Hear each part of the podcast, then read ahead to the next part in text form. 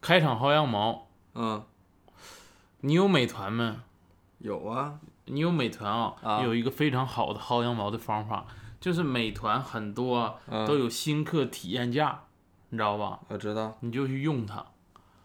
每一家店你都能用一次新客体验。举个例子来说，比如说你想，就是去健身房找个私教，哎，你去第一家找私教，可能二十块钱或三十块钱体验一个小时，你把附近健身房跑一遍，你基本上半年就不用愁了，都是花二三十块钱一节课，合适。哎呀，但如果你在一线城市，可能一年都不用愁了， 因为健身房比较多。这是健身房，游泳啊，包括各种的一些运动都可以。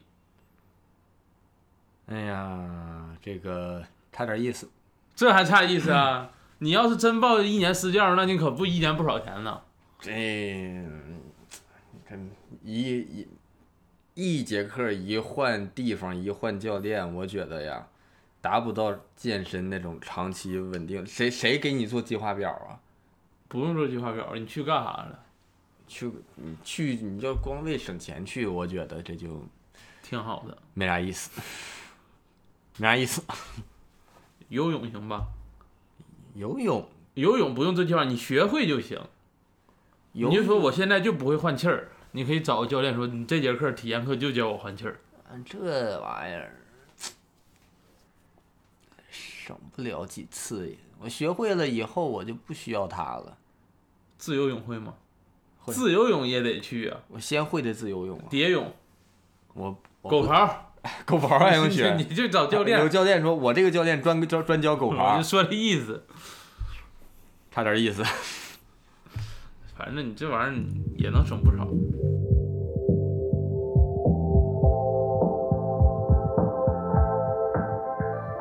大家好，我是熊掌，我是史密斯，欢迎大家收听二人谈谈。哎，兄长，咱们这个谈是日月谈的谈，还是净月谈的谈呀？他俩是一个谈，哦，那是桃花谈的谈吗？那不还是一样的吗？那是贝加尔谈的谈吗？不是啊，而且那叫贝加尔湖，那到底是哪个谈？咱们是谈话的谈，哦，是昙花一现的谈吧？哪个谈话呀？别纠结这个了，赶紧开始吧。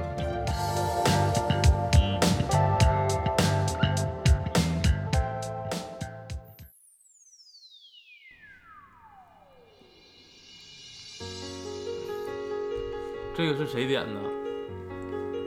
忘了。哦，上一期有一个听众，他的名字叫做你先唱吧。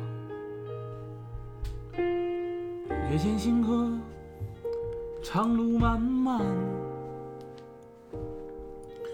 烽烟残尽，独影阑珊。谁叫我身手不凡？谁让我爱恨两难？到后来，肝肠寸断。幻世当空，恩怨休怀，身无迷离，六尘不改。且怒且悲且狂哉！哎，是人是鬼是妖怪，悟空咋了？不过是 心有魔债。叫一声佛祖，回头无岸；贵人为师，生死无关。善恶不是真假界，尘缘散聚不分明，难断。我要这铁棒有何用？我有这变化又如何？还是不安，还是低头。千古当头，欲说还休。 咋这悟空感冒了？悟空轰轰，呃人根家儿嘎的，你看，他人家还能感冒吗？就说这意思。我要啊，没有，我要这铁棒最无梦，我要这变化乱迷踪，它虽凌霄风似酒，世道险，终究难逃。这一棒，叫你灰飞烟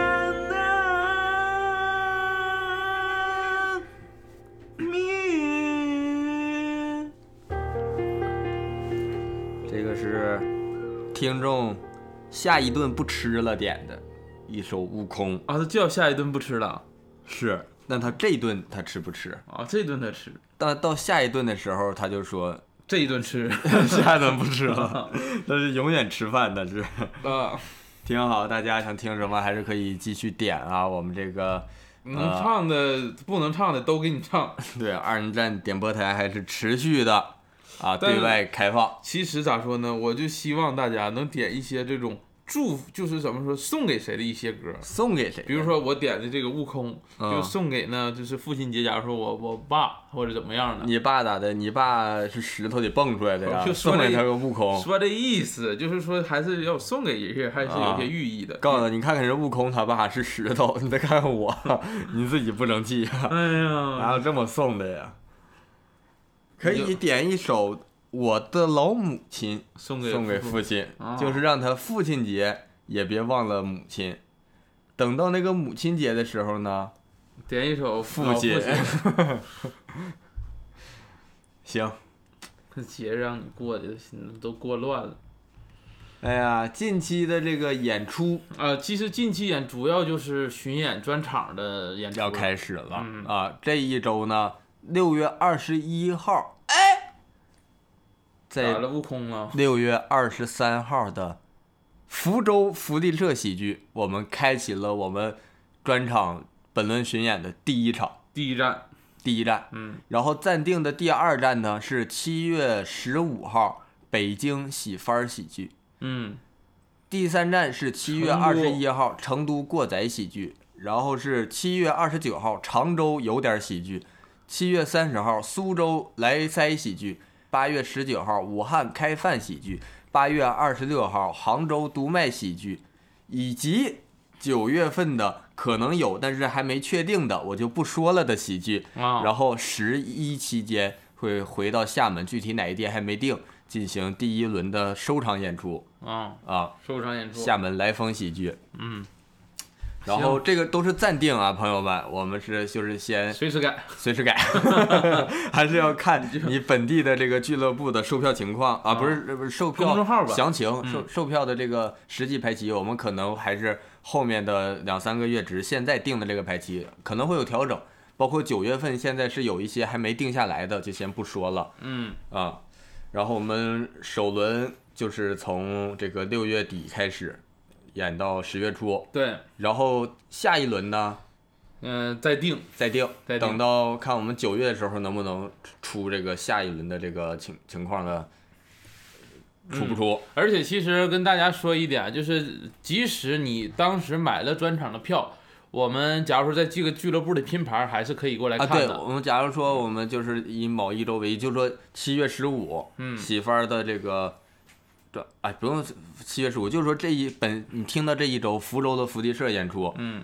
你如果以前看过我们的线下演出，在福州，嗯，我跟你保证，你看的基本上都在专场里，嗯但是专场应该至少有百分之四十以上你是没看过的，就是我们在福州演了这么多次的话，还是有这么多，嗯对至少。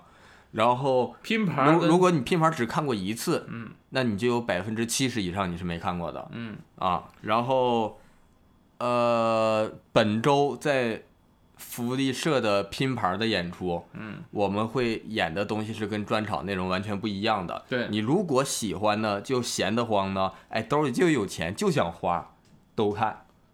啊，对，都看，而且也甚是至不重复嘛。不重复，甚至你兜里就钱多到就就你想花，但你都不想付出精力了的话，嗯，给我，啊，对，咱们赞赏还没开呢， 你可以那个寄挂号信挂号啊、你寄到福利社说这个钱是给二人站的，我那个没时间，演出就不看了，哦我也不买票了，还占个座位没必要，座位给别人坐吧，我就有钱，闲的哎就做慈善，就喜欢二人站，接受。那要不咱俩开通个水滴筹也行，他们直接能捐不行，水滴筹它那个中间抽成，啊，有抽 成啊再一个那玩意儿水滴筹那玩意儿不知道真的假的，我老感觉。啊，反正到时候把银行卡号给放出来。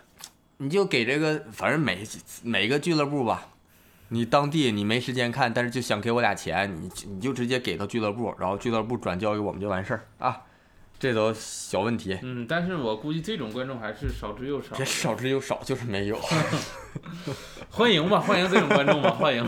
我都不是欢迎啊，我都求着你这么办。那谁都求啊。啊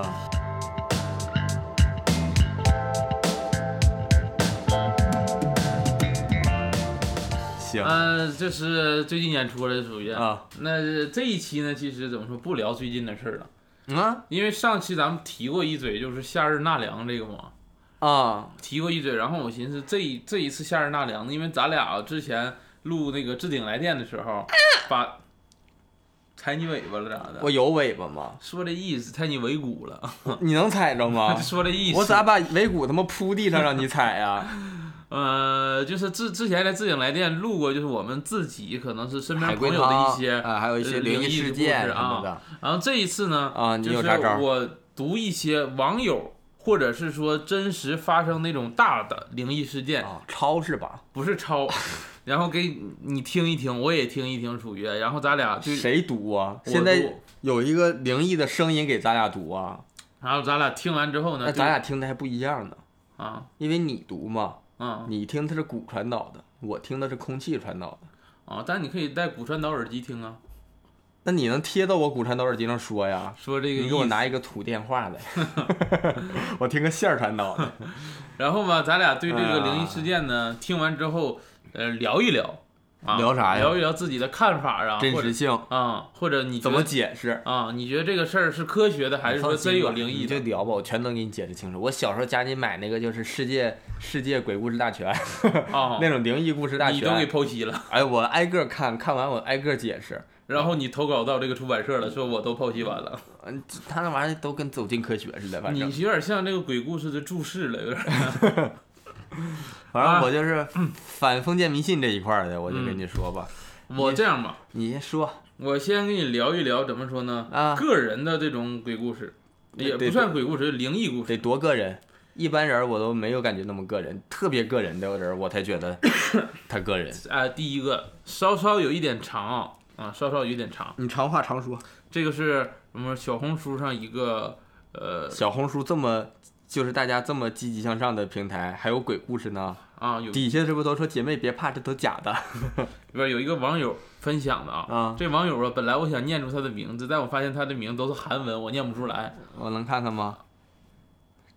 龙归来就就就啊！啊。对，就是这个人。 然后他分享了一下，他说他是发生在他小学的时候，啊，他从小跟着他妈，哎，他小学时候他多大呀？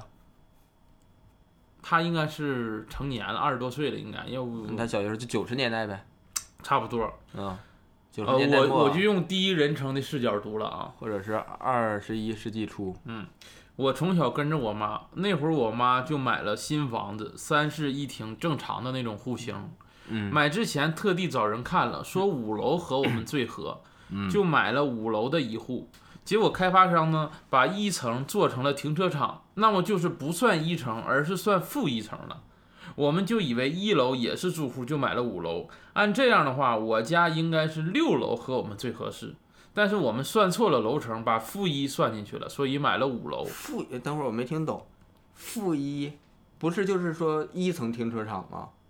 啊，他说的一层停车场，就是按理来说，这停车场应该算负一层了，就是实际上以住人的它当一层。啊，那他这这不就是哎，行吧，这就算法去方式先嘛。别先别那个插话，等我啊人读家完现在这个都叫那个一层挑高，都是这样说的，等我是把为了防潮。继续，等我把这个事儿读完，你再好，查啊。我先我先给那个那个什么一下，啊，所以买了五楼，嗯然后住进去呢，家里只有我妈和我外婆还有我，嗯但是呢，长期不做饭和开火，因为我妈有店铺。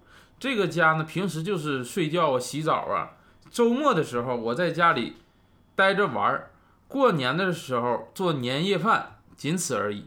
嗯，我和我外婆睡一间房，但是我外婆比较信奉菩萨，就在房里设了一个小神坛。啊我妈自己睡一间房，我妈那间房呢是带着阳台一起的，啊原来的户型都是阳台和房挨在一起，但是中间会做一个推拉门隔开。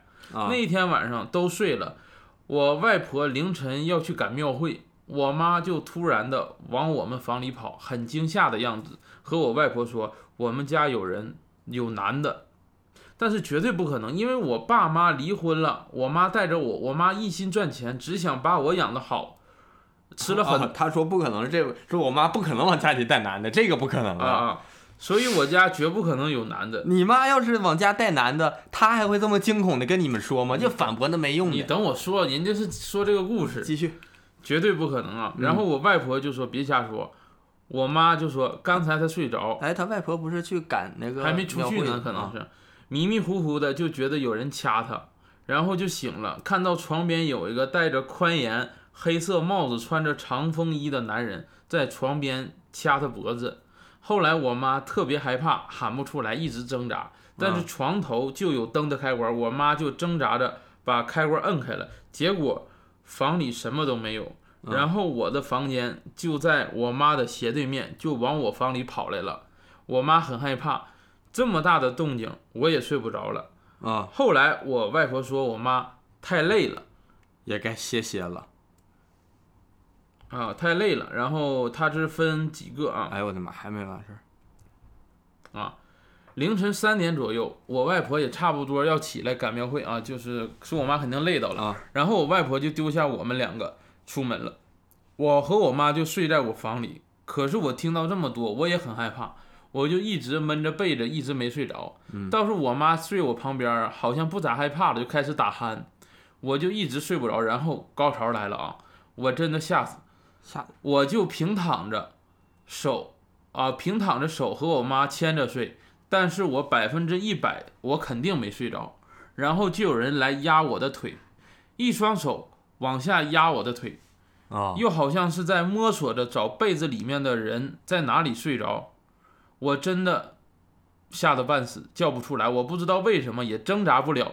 后来他还叫我喂喂叫了两声，然后开始扒拉我闷在头上的被子，他那名字挺简单的，叫魏我真的太害怕了， 啊。谁懂啊？我真 的谁懂啊？这这是小红书发啊，的，对对对。还用这个句，都发这个还用这个句式？家人们谁懂、 啊？我真的很害怕，他把我头上的被子给扒开，然后发现我没睡着，就吃了我，我就疯狂的让自、哎你到刚才为止还有一点点儿这个恐怖元素，嗯，怕他吃了我一下，这个恐怖元素就可给能就消解是掉表了达方式问题，啊我就疯狂的让自己的手可以动，然后我就用指甲一个劲儿的掐我妈，我妈立刻就醒了，然后我妈就按了我床头灯的开关儿，啊一打开什么都没有，我真他妈的吓死了。然后我给我妈一说，我们俩根本害怕的就睡不着了。然后他也去庙会了，开了家里所有的灯，一直到天亮。因为当时是个冬天，呃，秋天入冬了，都穿着长袖，也没注意。后来我妈就发现手臂上全都是手掌印，乌黑的那种，看上去就是人的手掌印，太可怕了。看上去就像是去按床头灯的开关儿，别人不要你去开的那种拉扯的手掌印。但是奇怪的是，我妈脖子并没有掐的痕迹，但是照我妈说，哦那个东西掐我妈脖子应该是会有手印或者啥的，但是脖子啥也没有，然后全家都开始害怕了。哎呀，我外婆真絮叨啊，这个我外婆就带去了庙里，庙里师傅一看我妈，就是我妈被一个很厉害的东西缠住了，而且我们家全是女生，啊，压不住。一听以后更害怕了，就在庙里做法事。我当时也去了，跪了好久好久，嗯在庙里待着我就心安了，一回到房子里，我就觉得门外的温度和门内的就是不一样，屋里要低的很多。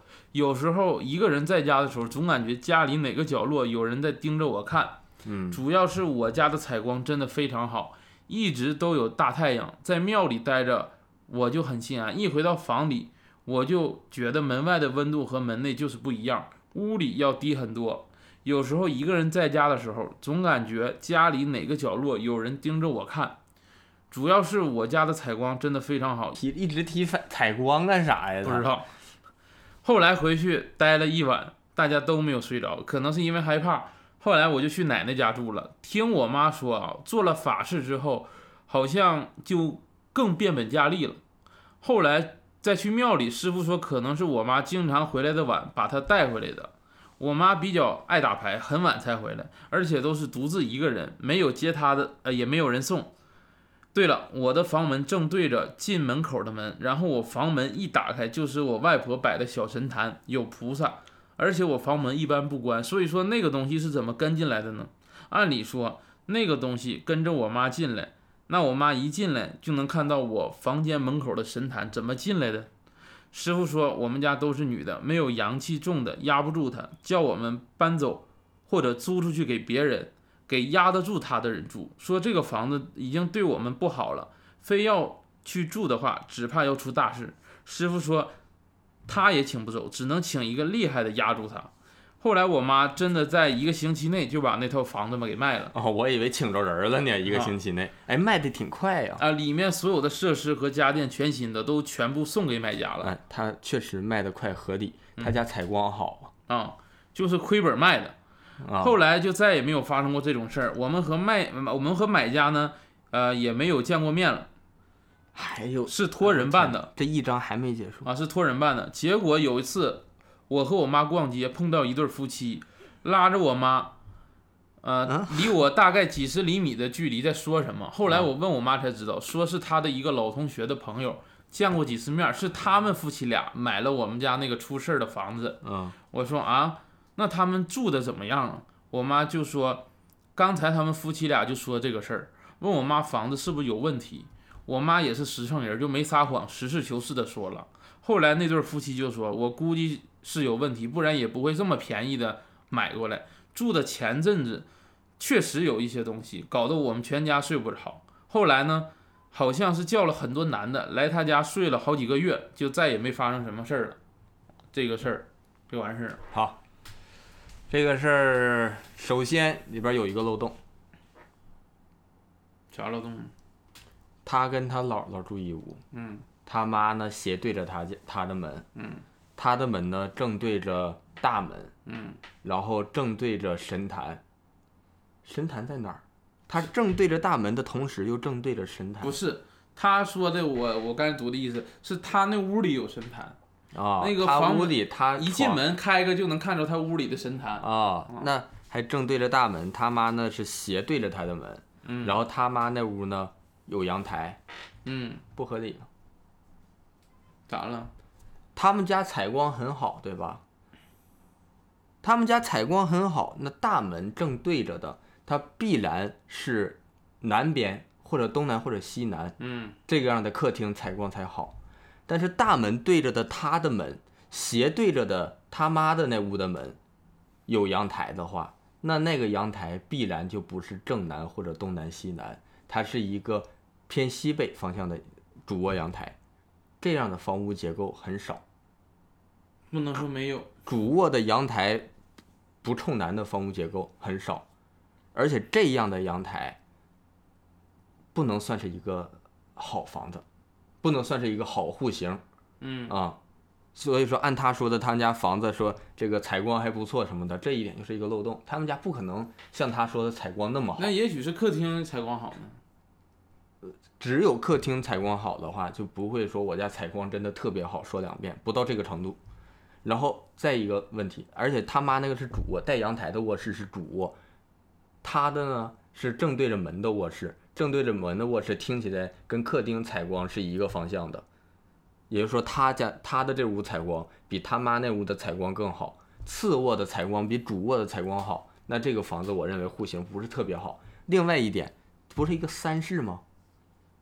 另一个巫为什么一直没有出现在他的描述中？这是个漏洞。那可能是杂物间呢，杂物间他也得聊啊，聊杂物间干啥呀？因为你房子出什么问题，你肯定按的到处都得看一看呀，不会说试试我们不住这个正对着门的屋了，我们试试另一个侧屋。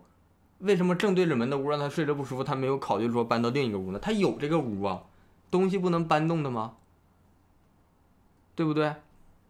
哦，你说这是是说换屋就好了，换屋，换屋就行。他他这个屋正对着这个大门，我感觉这个方位啊很奇怪，我基本上没有见过这样的房子。那你说他这个事儿三室啊，我说三室，啊，我基本没有见过这样的三室的房子，而且他这样布局，很有可能看堂风。不是，那你说他这个事儿是真的还是假的？真的呀，事儿是真的，啊、但是他的就是幻想的部分太多了，里边儿几个明显的都可以他妈先鬼压床了，然后他妈压力太大了，然后误会了这个事儿，这我们先这样解释，然后过来找他这屋睡，他呢小孩儿听他妈说完这个事儿之后，然后也鬼压床了，很正常，就是把那种半睡半醒之间的事情当做真的的感受了，真实感受，这个咱们也有过类似的这种经历吧，只能说。啊，你有没有过这种鬼压床，就感觉很真实，但是醒了之后发现真的就不是真的。但如果在提前给你的心理暗示足够，你就很容易把那当成真的。比如说，我小时候有一次我做梦，嗯，我梦到东西，我在之后很长一段时间，我把那个当成真事儿了。我梦着我哥像蜘蛛侠一样，哎呦我的妈，在那个房子外边儿，就是阳台外边儿阳台，爬到我们家那个三楼的屋里， 装修啊，不是装修，我就梦着我哥是在外边爬，从阳台爬进来的，就在就在外边的阳台一层一层往上爬，攀着那个岩上来。实际上可不可能做到是有可能的，但这个事儿是不是真实发生的，假的？但我很长时间小时候把这当成真的了，做梦梦到的。嗯，对，所以我觉得就是以梦的形式来解释是可以的。然后他妈那个手上有印子啊，他自己都感到疑问了。他妈竟然感受到了是脖子被压制，手并没有感受到压制，直接手去开灯了啊！但是为什么是手上有印子，但是脖子上没有呢？手脖子啊掐的是手脖子啊，不可能，他不说，可能开灯的时候像有人拉扯他，但是他说那个印子的是像有人拉扯出的那种感觉的印子，但是实际开灯又没有感受到被拉扯，对吧？嗯，啊，所以说综合来考虑，他妈手上这印子是咋回事儿？他妈自己不开个店儿吗？太累了，晚上还得打牌，打牌那地方烟灰呀、这那的碰着啥的，情绪非常集中，其他事事情很容易看不到，不小心这儿碰着了或者那儿蹭着啥了。手上整的印子，晚上才看着，然后可能本身这印子还没那么像，但是在那种情绪下，俩人就往那边想，越想越像。那你说后来他碰着那个买家又说这房子有问题呢，谁买房子都是有问题，想让它再便宜点儿，尤都已其经买完了都，买完了，尤其买的房子就感觉买便宜了，越买便宜的东西，你越容易想这是不是有问题，你越想越越容易觉得它就是真的有问题，心理作用。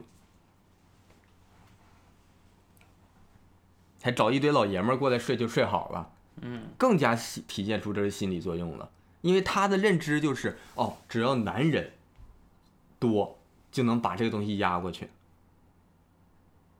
但是我有个问题，这个事儿，嗯就说大师都降不住这个东西，但是嗯找一堆男人过来啥也不干，你你觉得合理吗？我觉得如果说，假如说啊，按这种说法，说阳气重，嗯靠阳气把它压过去，那大师的阳气应该比他家里边来五个人的阳气都更重，因为大师他禁欲啊。但是如果是你来平了时二在百多个人呢，我不信有那么大房子，三室二百多个人，户型还这么差，呃啊，他们就大师那平时男的那阳气都泄出去了，大师那阳气才是真的重。所以说，就是心理作用，他们的认知范围就是说我可以靠但是阳大气师信没信你咋知道呢？他不，他不禁欲，他是他能是大师吗？而且他们的这个思维就是觉得这个男权社会，男男性的这个力量在他们心里是根深蒂固的，这都是社会对他们造成的影响。在一个母系氏族社会中，就没有人这么想，那会碰到同样的事情，然后靠男的去压这个事儿吗？不会的，没啥意思，全是漏洞。哎呀妈！我再给你念一个，他姥姥还去那个庙会，嗯，三点多去庙 会，四点多，四点多是四点多去庙会嗯，真给他闲的。我再给你读一个啊，嗯，这个也是，这个是 也他是妈你一个读这个太长，你刚才读一个十五分钟读出去了。啊，也是一个小红书的网友嗯，叫就天天绝你哎，刚才那个是出自什么？他自己发的帖子吗？是？啊，应该自己的嗯嗯，分享经历哈，啊，这个就天天绝你这个网友就天天撅你。啊，我他这名儿起的就我必须撅他，没人说。 自己家里发生的事儿，嗯我妈妈和我说的，嗯呐当时我还没出生，我的爹爹就他这个方言爹爹应该就是爷爷的意思 嗲嗲。啊，他说要那我就当爷爷说哎，了，我看一下，我的爹爹上过人家的是，嗯，哎，这个到底是他亲爹还是啊不爷是爷？是爷爷，我看过啊啊，好，呃，就我当爷爷说了啊，说我的爷爷上过人家的身，那个人当时眼睛都发绿，身上全是被抓的痕迹。村里人叫他大名，他不理人家，没了意识一一样。后来人家问他，他呜呜咽咽的说出了我爷的啊，说出了我爹的名字，就是他爸的名字，嗯，人家都吓坏了。后来就把我妈和张家的人都叫过去看看。张 他突然来一个张家，他这个他不考虑读者的感受张吗？家应该就是他他爹这边儿，嗯，问是什么情况，人家问他是谁，他讲是我爹，然后啊，应该是他爷。当时呢，我爸还不知道这情况，他是在外边干活儿。当时那个人以我爷的口吻讲了好多稀奇古怪的话，他还讲自己知道在场那些人早上的时候都做什么事儿，随口就讲我爸早上吃了什么饭，几个鸡蛋几个油条都能精准的说出数量，嗯因为当时快中午了，我爸干完活也快回家了。后来那个人说我爸还有六分钟就能到家的时候，没过一会儿问我爸真的就在呃五六分钟时候到家了。嗯，之后到家了，我啊还有妈我妈不信，她就回家看，果然是我爸到家了。然后我妈就赶紧带我爸去村后找大家去看看什么情况。大家都问我爸说：“你今天早上吃什么了？”嗯，我爸就 讲，真的和我爷上身的那个人讲的一模一样，在场的人都吓坏了。后来呢，我也见记不得是用什么原因把我爷请走的，后我也就知道我爷是想看看家里人才回来的，啊，是这样一个事情。嗯。这个事儿呢，就是可能比较简短一些。嗯，这个事儿的优点就是简短一些。但你说这个人儿 嗯，怎么知道他爸早上吃啥了？呃，首先开早餐店儿的，可能是但是他爸不应该不是去买的，应该是自己在家做的。我感觉自己家有油条做的啊，那咋的啊？自己家谁舍得用那么多油啊？首先，这个他没有交代他爷上的是谁的身，他说了，他说，哎呀啊，他没说，对他没说，为什么没说？原因在哪儿知道吗？因为这个人是重要人物。不是，那啥，原因是过于不重要了，因为这个事儿是他妈复述的。哦，这代表什么？代表他妈复述的时候可能说出这个人了，他复述给咱们呢，复述给网友又丢失这个人了，代表什么？代表每一次复述会失去一些元素，失去一些信息，所以这个事儿可能在他妈复述那块儿，在就已经失去了一些信息，他在复述，他在误读，又给咱们造成这样的感觉。实际上，整个事儿啊，已经不知道原本是啥样了。哦，就这么解释过去了。嗯 对，哈，挺痛快的这回。这就是一传十，十传百，这个以讹传讹。然后你让我解释，解释啥呀？哎我觉得这个事儿不值得解释，复述的根本就七零八碎的。那这样吧，你说这个事儿不值得解释，我给你说一个，就是可能在咱们国内大家都比较熟知的一些，哎，刚才那是韩国的呀？不是刚才那人叫那人是韩国名儿，不是不是，人他那个撅你这个不是韩国名啊， 啊，他不是韩国，他的天天就撅你，他他是中国的，那不也是国内的吗？这样吧，我还是给你说一个就比较出名的一些灵灵异事件啊，我看你别人解释不明白这种出名，看你咋解释行，我就说他们是杜撰的呗。啊，反正都这句话都通用，反正啊、这样吧，给你说一个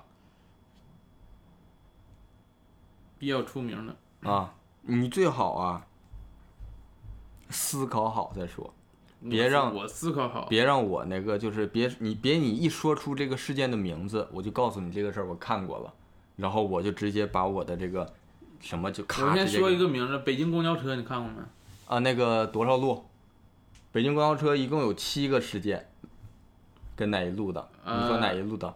北京公交车三百七十五，好，知道吗？知道。啊，嗯，那不讲了。另外六个你听不听？ 你想啊，那那个上海吸血鬼你知道吗？上上海吸血鬼，啊，上海吸血鬼来自海上，啥玩意儿？上海吸血鬼这有意思，你说一说吧，我听听是不是狂犬病据说是当时上海郊区 啊，一个生化实验室啊？出了尸骨，哎，这个当时是多多时，那就不知道他这个没说，哎呀，又一个漏洞在这儿放着，等一会儿啊， 但是他这个咋说呢？你自己都觉着没意思没意不是， 他这个介绍的不是很哎，这样吧，营口坠龙事件你知道不？哎，这我不是坠龙，啊、坠龙就是龙坠下来了掉下来一个龙啊，对，啊，首先这个龙这你知道不？不知道不，知道我给你讲一下营口这小地方事儿我不知道，啊，一九三四年七月份，哎，这个好，准确吧？一九三四年七月份，嗯，太早了，你说吧，当时辽宁营口下了好几天暴雨，啊，庄稼都被淹了。后来有一天突然不下了，嗯天还是阴沉沉的。农民去地里看庄稼，结果在路上看到了一个奇怪的动物。这个动物全身是黑色的，脚上有尖尖的爪子，脑袋像是倒三角的。最重要的是，它头上还有两个长长的角，跟大家在书里见过的龙好像一模一样。嗯，后来大家发现这条龙已经奄奄一息了，便想救它，结果用了很多办法，还是没能将它救活。最后这条龙还是死掉了。很快，空气中充斥着浓烈的腥臭味儿。嗯，围观群众赶紧散去。接下来又来了一场暴雨，将臭味儿全都冲走了。后来，营口海关的工作人员给龙的尸体喷上消毒液，装船带走了。首先，我臆想一下啊，嗯原因是怎么样的？嗯，首先这个时间一九三四年，嗯大家的知识文化水平是普通的，还没有扫盲。嗯，说什么大家在书上看到的龙是一样的，那个时候书都少，大家看过的书肯定很少。那个时候的绘画技术，大家意识是那个意识当中的龙应该是那种东方古典龙，嗯啊、五爪龙，不是那种西方的飞龙，对吧？嗯东方的古典龙，它很大程度上就特别像一些海洋生物。营口是不靠海，应该是靠海。下了几天暴雨，很有可能是有什么洋流啊，或者什么东西的影响之类的，有什么海里的生物不小心给冲上来了、游上来了之类的，然后水位一降呢，给流岸上了。最后他们一看呢，没看明白，不认识，啊、完了呢就以讹传讹，然后最后也处理了，喷点消毒液就处理了。哎，这一个我这个啊我有个问题。你有问题吧？一九三四年，啊那个时候啥时候？民国吧，啊，民国。你这个是营口坠龙吗？对啊呀、这是搜我搜出来是银川坠龙那时候应该叫银川。啊，那一九三四年民国时候就有海关了吗？海关他不说海关工作人员把个龙的尸体喷上消毒液，装船带走了吗？那应该是有，我觉得哦，应该是有。那这个事儿，啊你觉得就是海洋生物冲上来了是吧？我觉得就是生物，肯定就是大家觉得它像龙，是因为它解人是这样的，遇到解释不了的东西，他很喜欢用自己能想象到的东西往上靠着说，说这个东西我不知道是什么，它就好像那啥，然后下一个人就说他看着那啥了，就直接把好啊，像、漫才像相声啥 玩意儿，万才是相声 啊，是相声啊。啊，啊，那就是海洋生物，你这么解。但是的确是那个时候吧，大家可能接受的教育都比较少。啊、也有可能是什么给冲刷出来了，可能下大下大雨给什么冲刷出来什么东西也是有可能的。反正首先龙吧，我就不认为它存在。嗯，如龙如果存在，它就失去它的神性了。它必须存在于神话故事当中，它才是有神性的。它如果实际存在，如果真的实际存在龙，那这事儿就没什么稀奇的了，对吧？嗯。如果实际存在龙，那有什么稀？哪儿都有龙啊，龙肯定不是一只啊，那玩意儿得繁衍呀、啊，但是如果你已经看到了它不存在，它才稀奇，它才可我们说可怕或者怎么样。如果它不存在，它才它才可怕。那它不存在，你就看不到，当时看到的就不是。反正你咋解释你都有理，那太有理了。存不存在你都有理。对呀、嗯，这个。哎呀，反正这个事儿呢，咋说呢？因为事情发生的比较早，你可能会以这种啊、这个好，我搜到了一下这个营口坠龙相关的这个信息啊，嗯跟你说的这个有一点点出入，嗯比你这个说的更大一点，是说这个，呃，他们看到的是骨头哦啊，他们给拼出来是骨头，是没有说腐坏什么的。然后这个骨头大家觉得像龙，其实可能是什么其他的化石之类的，暴雨冲刷出来了，都有这个可能性。哎，底下有个网友说他他太爷见过这个，就是哪吒打架的那条龙，龙筋被抽了，掉龙骨了，呃，掉掉掉营掉口营口了，是真的。哪吒在天上，他太爷爷都看着了。说当底下时那你念底下那个评论， 底下这说，底验证了上一个人说哦的，说我就是哪吒，你说这个我可以作证。 底下说，你说你太爷看着龙了，我还真有可能相信。哪吒都出来了，就有点离谱了。 哎呀，这帮网友啊，他们比我解释的好， 他们这么现身说法， 说我看着哪吒了，啊哪吒出来这个龙的事儿一点都不稀奇了。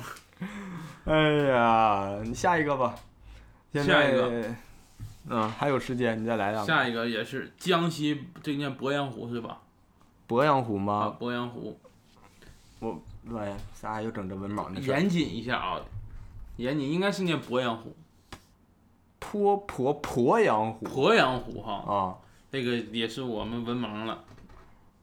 对，鄱阳湖哈，江西的鄱阳湖老爷庙水域的一个事件。老爷庙水域老爷庙水域位于江西都昌县，啊，是中国最大的淡水湖鄱阳湖连接赣江出口的狭长水域。该段水域呢是鄱阳湖最为险要的之处，水流湍急，恶浪翻滚，沉船事故常常发生，而且无从打捞，因此被誉为中国的百慕大。咱有没有世界的百慕大的事件？我反正小时候看那个书，里边讲都是什么世界的百慕大的事儿，都嗯解释清了。我看你这中国的百慕大能不能有意从思上世纪六十年代初到八十年代末的近三十年嗯期间，这个有没错，是近三十年。有二百多艘船只沉没，一嗯千六百多人失踪。嗯在一九四五年四月十六号，两千、多吨级的日本运输船“神户丸”嗯行驶到江西鄱阳湖西北老爷庙水域，突然无声无息的失踪，嗯，船上二百余人无一逃生。其后，日本海军曾派人潜入湖中侦查，下水的人除山下低沼，那个山下低照外，其他人员全部神秘失踪。山下低照脱下潜水服后，精神恐惧，接着就精神失常了。抗战胜利后，美国著名的潜水专家爱德华·波尔一行人来到鄱阳湖，历经数月的打捞，仍一无所获。除爱德华·波尔外，几名美国潜水员再度在这里失踪，啊，是这样一个事儿。好，呃，鄱阳湖你知道吧？这个事儿我直接告诉你咋回事儿啊！啊，你知道了，一九九一年，为了拍摄电视剧《孤山喋雪》，现任南昌天海影视公司总经理熊建华，同时也是中国作家协会和中国电影电视艺术家协会的成员。熊建华和剧组人员一起到老爷庙水域寻找该剧拍摄的外景，此时恰好肯肯肯春尼杂志负责乡野记事的一名编辑找他约稿，并专门交代要写的神秘一些。联想到他在老爷庙听到的一些传闻，便有了他首创的中国百慕大。啊编的呀， 然后这底下就说神户丸号沉迷沉默之谜来源文学艺术作品，这事儿就是他编进去，然后他编着这个东西写这么多之后，然后说这篇以七个页码的篇幅刊发后，顿时引起轰动，被国内外数百家媒体疯狂转载，他自己都没想到。这故事传着传着，居然就有人信以为真了。嗯，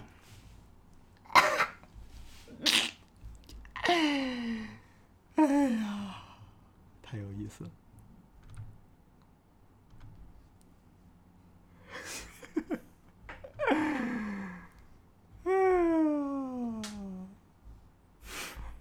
找的挺快呀，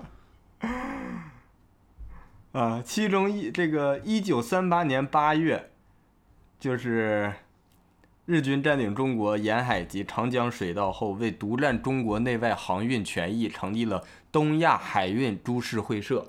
然后在这块儿呢，是很多的日本的船舶公司在这边儿组合集团，然后在这边儿设分店，然后就是走航运。东亚海运株式会社总共拥有货客货船、轮船三十五艘，排总排水量七万四千四百八十五吨，航线有三十三条。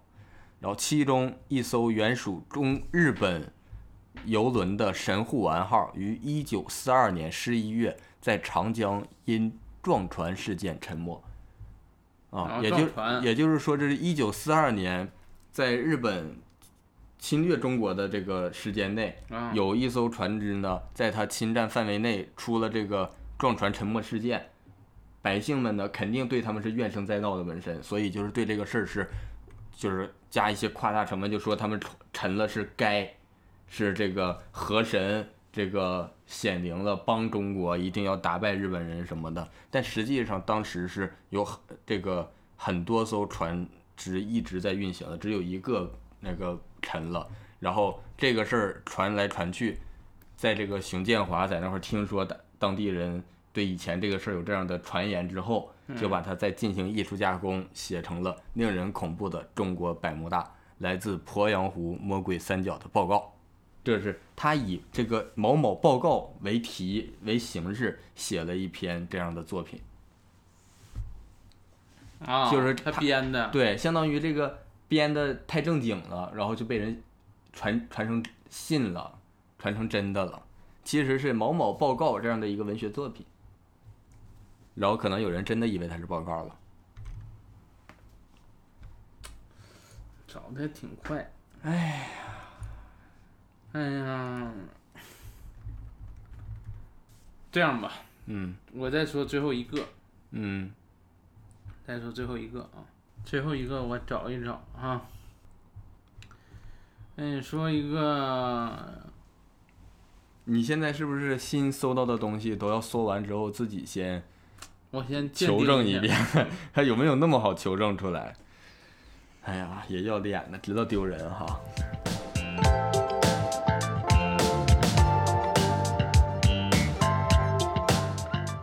那就是最后给你来一个，就是别说中国的，啊，来这个世界的，行，让你、哎呀让你解答一下世界未解之谜你是不是忘了我刚才说我小时候看的啥书了？啊，世界未解之谜。所以就让你解答一下。 那嗯我这世界未解之我谜，这这个我都不用动用我的逻辑思维模块儿，我光用记忆模块儿就给你解决了。来，世界未解之谜，你要能解决出来，你就比世界更厉害。不是我解决出来，你说吧， 我这都得有答案库的。你知道北纬三十度的这个说啥呀？北纬三十度，北纬三十度这个神奇事件，你知道吗？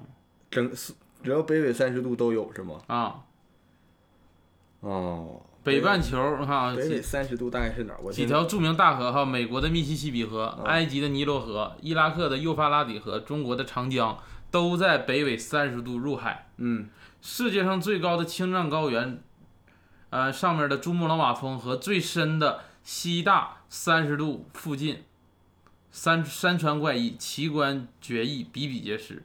而且你像什么安徽黄山的、江西房山的、四四川的峨眉山呢，嗯，啊，都是奇异这种神神秘的境界。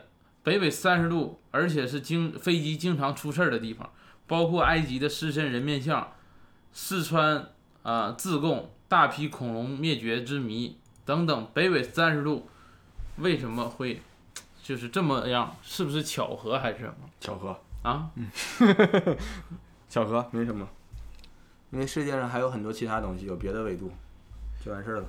啊，巧合你就给完事儿了啊？对，巧合，这就是巧合呀！只要时间够多，每个度数都能整一个呀。而且你这些都是整整整的北纬三十度吗？我都给你一度的误差，它能保证都在你说的这里面吗？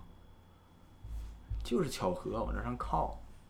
啊，你这解释的倒挺那个。对，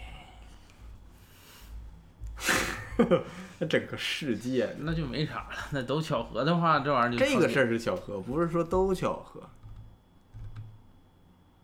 啊，那就这样。我看到了一个、嗯这个事儿呢，真实性我怎么说呢，有待考证。嗯，但是这个事儿，我想跟你说一下，嗯就是在我们新中国刚成立的时候，嗯说是有一架飞机从重庆飞往新疆，啊，但是当他们飞越罗布泊上空的时候，突然就杳无音讯了。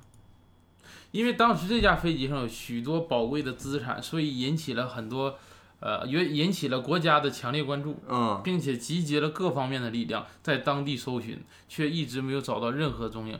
从此，这个飞机的失踪就成了一个难以解释的谜题。但是，令人奇怪的是，在九年之后，这架神神秘失踪的飞机又突然出现在了罗布泊地区。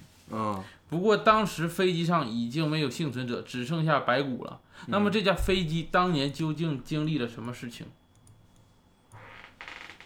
嗯，这样啊，我先猜一个，然后我再搜一下。嗯，罗布泊是哪儿啊？新疆吧，我看看他咋说的啊。重庆飞往新疆，飞越罗布泊。我搜一下罗布泊在哪儿吧，别的我不搜。嗯，罗布泊，萝卜皮儿。新疆维吾尔族自治区东南湖泊，上北下南，左西右东。它是从哪儿飞到哪儿的？重庆、新疆飞到新疆哪儿啊？要？没说，那他已经飞到新疆了呀。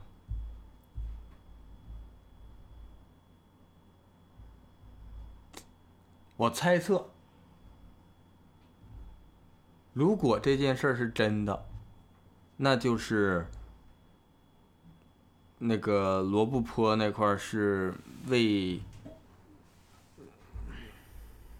当年啊新中国成立的时候，应该是那种比较偏沙漠地区的无人区。嗯，对，啊，然后当年呢，可能搜寻能力有限。如果他是真出这个事儿了，可能就是当年就是飞机没飞好出事儿了，然后过了九年不小心找着了。嗯其实你这个我我也相信，我也会我也会这么想。啊，嗯罗布泊而且罗布泊好像现在也是无人区吧？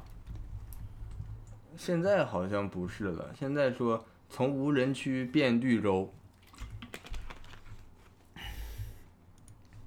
哎，我看搜这个，飞机在罗布泊上空失踪，十年后再次出现，专家称很好解释。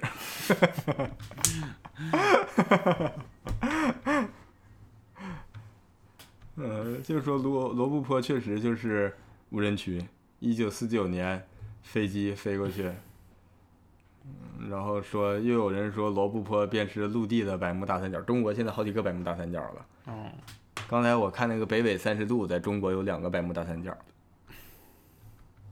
嗯，这没有解释，啊，百度这玩意儿。但是怎么说呢？我在底下评论看到了一个网友解释，啊？说开始飞机被风沙遮住，所以就看不见；后来沙子被风吹掉了，所以就重见天日。哎，我觉得他说的呀特别有道理，因为确实你说一九四九年的时候，如果说这种沙漠地区如果真的来风暴嗯给飞机盖住了，真很难看到但是我感觉啊，还有一种可能，啊。就是可能存在流沙。当时飞机掉下去的时候是进流沙里边了，属于埋起来了。啊，然后后来呢，可能随着这个时光推移就出现了。时光推移，那个流沙流走了，嗯，很有可能啊。嗯啊，那也就这也就没啥呗。你再来一个吧，再来一个吧，再来一个，最后一个吧，行不行？再最后一个，啊，你还不如一开始那个啥，一开始那些个人的讲他家的事儿这些，还有意思一点儿。我再给你说个个人的吧。行，你来个个人的吧。嗯。哎呀妈呀，得回给你找个台阶儿下。先整个人吧。你个人的至少啊，他在网上搜不出来案例。这样吧，最后一个呢，我就不说那个恐怖真实恐怖事情了，我可以说一个简短的，嗯呀，一些这个恐怖小，就是一句话小故事。啊，我一看着你这个配图了，嗯细思极恐小故事投稿处。嗯首先纠正一个错误啊，啊，这句话叫细思恐极，这句话的出处叫仔细想想，恐怖至极。这个是细思恐极，因为说着不顺口，然后大家传成细思极恐了。我看看，可以， 我咋不信？不信拉倒。最早是细思恐极，细思极恐，嗯。细思恐极，网络流行词。你看它的来源都是恐怖到了极点，这句话本来都说是细思恐极，然后就是反正是无所谓的以讹传讹吧。嗯嗯，就是嗯从这个题目就已经体现了很多恐怖故事的根源在哪儿，就是以讹传讹。继续就是小故事啊，啊，听完呢，就是说这怎么说呢？可能是编的，也可能就是说就是我就当它是编的，但我就看它编的好不好。我之前在置顶来电好像说了一个，那你就别说那个了呗。半夜从床上惊醒，哎呀，啊，太吓人了！想打开手机看看时间，发你现你先等一下，你这不是那种预期违背式了吧？ 答案，你这最后给我整一个搞笑的底。半夜从床上惊醒，嗯，打开手机，看看时间，发现手机显示一分钟后解锁。哎呦我操，这有意思，这是那个就是一句话小说那种是 吧？嗯嗯，这有意思，这是吧？这玩意儿有意思呀！哎呀，我的妈呀！说明他呀，嗯，睡觉不老实，这挺有意思。而且他这个词儿都不都不不累赘，嗯他惊醒，他不是半夜迷迷糊糊睡醒，嗯，他是睡醒，迷迷糊糊睡醒，这样就反而没那么恐怖了。嗯，他惊醒，说明他可能就是说，哎，有风了，或者感受到什么了，这种感觉。嗯，这个好，还有吗？这玩意儿？在半夜嗯，啊，就是黑暗中，我打开手机自拍，发现屏、哎呀这太吓人了。发现屏幕前出现了两个人脸识别框。哦，哎呀，这个他会找细节呀，这种。嗯。哎呀，那这手机还挺厉害的，好像手机一般人脸识别只能识别一个人脸，就算你同时有好几个人，是不是？嗯，你开自拍看一下。我这没有那个人脸识别嗯还你这手机好，你这个只要科技足够低就能破迷信。嗯啥叫科技足够低呀？我这小米自 K 五零至尊版， 哎呀，哎，他这个有意思呀。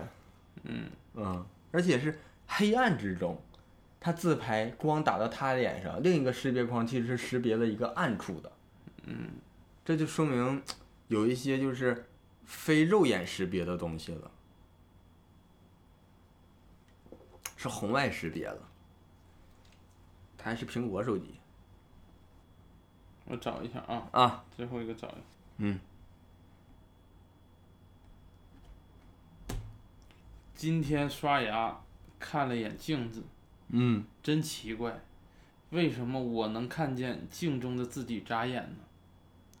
哦，这个我好像就是看过。你看过？看过，你看过？再给你补一个吧。也没事儿，看过也挺好。这个，这这个我都看过，把他那个影视作品化的，哦，嗯，就是拍那种恐怖小短片儿，我都看过这个。行，那就这那样。嗯就这样吧，挺好，哎呀，挺纳凉的，挺那点儿。嗯主要是你空调开的足够低呀，二十六度还行。我那个小寒腿，嗯，老寒腿。小寒腿没到岁数。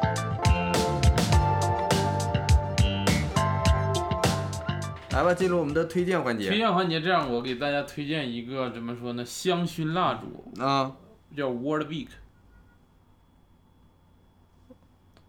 嗯，你再读一遍。 World Beak。这哦个怎么说？这是末日狂花推荐过的，然后呢，我买了一下，啊，发现跟我之前买的香薰蜡烛真不一样。啊，原因点是啥呢？这个它不不仅分为好，呃，是好像十多种香型，啊，最主要的一点它是有白噪音的，哎，蜡烛有白噪音，它燃烧中间那是一个木头，它有滋滋啊的有香声。那个你那个应该不属于白噪音，你那属于噪音。 就是它是有滋滋的那种响，很助眠啊啊这个而且呢，味道香型比较多，所以你可以选这是啥哦香的？哦，我买了六种香型，但是那个叫冷杉冷杉这种香，哦它一个多大呀？我买的是试用装的，就是我想知道哦哪每个都是小装那的，都是小样本，但是燃烧一个也也有十几、二十、二十来个小时左右那么长时间，啊，还是小装小份儿的十多个小时吧啊，那对，那大的得大的它多长时很间。高，大的好像是四四十多个小时吧，那你买这个小的多大？有就小圆盘儿那种的，嗯小就多高呢？有几厘米？两厘米，两厘米就能烧十多个小时呢。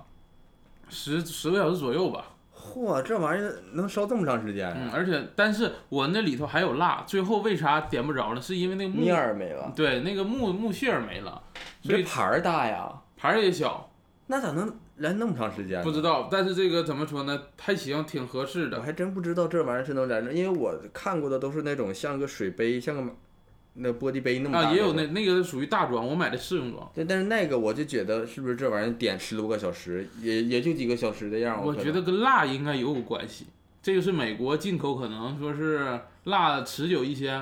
哦，嗯，可能吧。因为我之前也买过，嗯就是拼多多那种的，的确是感觉没点几次就没你了。这个蜡可能里边加了那个印度神油。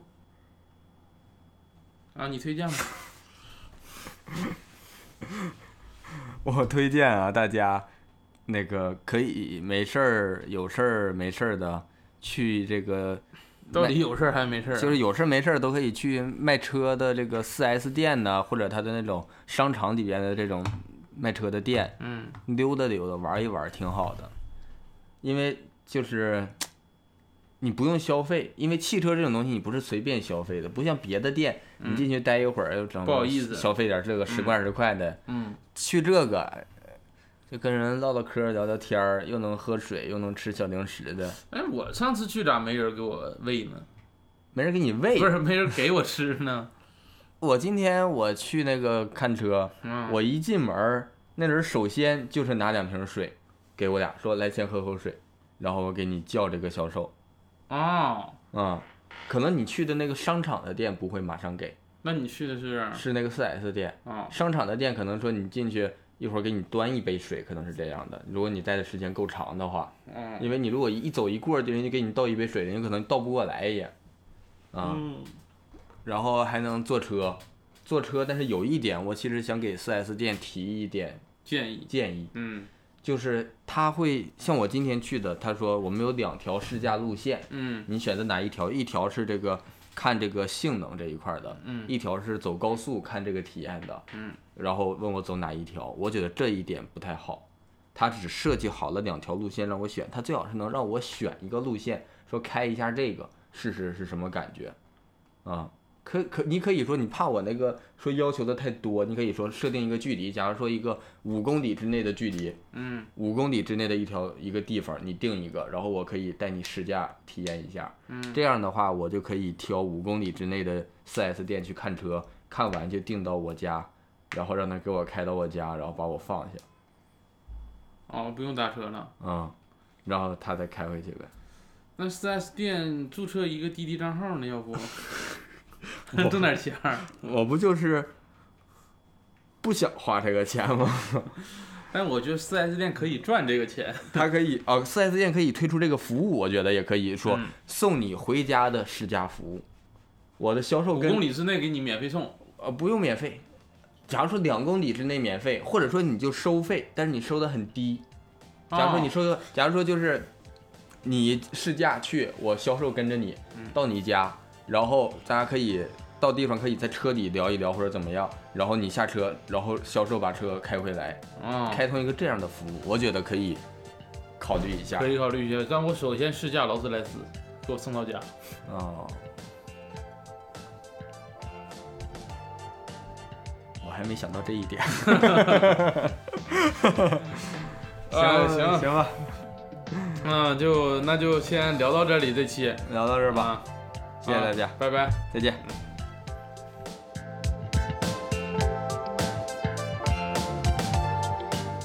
感谢大家收听《二人谈谈》，如果大家有什么意见和建议，或者想跟我们继续聊天和分享的话，欢迎大家在评论区留言。当然也特别需要大家分享给亲朋好友。